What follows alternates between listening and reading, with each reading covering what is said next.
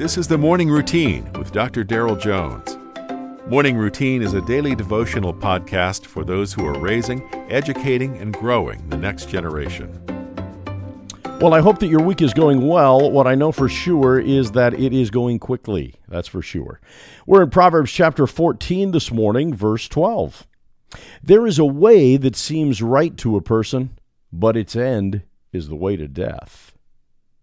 It's very important in studying a book like Proverbs to look for major themes that run through the entire work.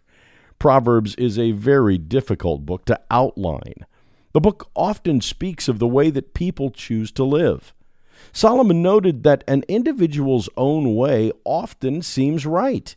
His path of life seems fine to him, and he wonders why God or anyone else would have a different opinion.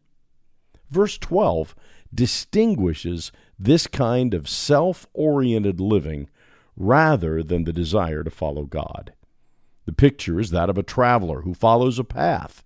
It seems to be the right way, but it's the wrong way because it literally ends in death. It's the way that leads him to death. Today, let me encourage you. As followers of Jesus, we are on the right path, the way that leads to life. So, how important is it to you that we share the gospel with others? May we never forget that God will not weigh out the deeds of a person at the end of his life as a determination of heaven or hell. All of our efforts only prove that we are sinners. Salvation only comes from Jesus Christ, the Savior. You've been listening to the Morning Routine, brought to you by the Herzog Foundation and hosted by its president, Dr. Darrell Jones. For more information, please visit herzogfoundation.com. To receive the Morning Routine as a daily email, sign up at morningroutinepodcast.com. See you in the morning.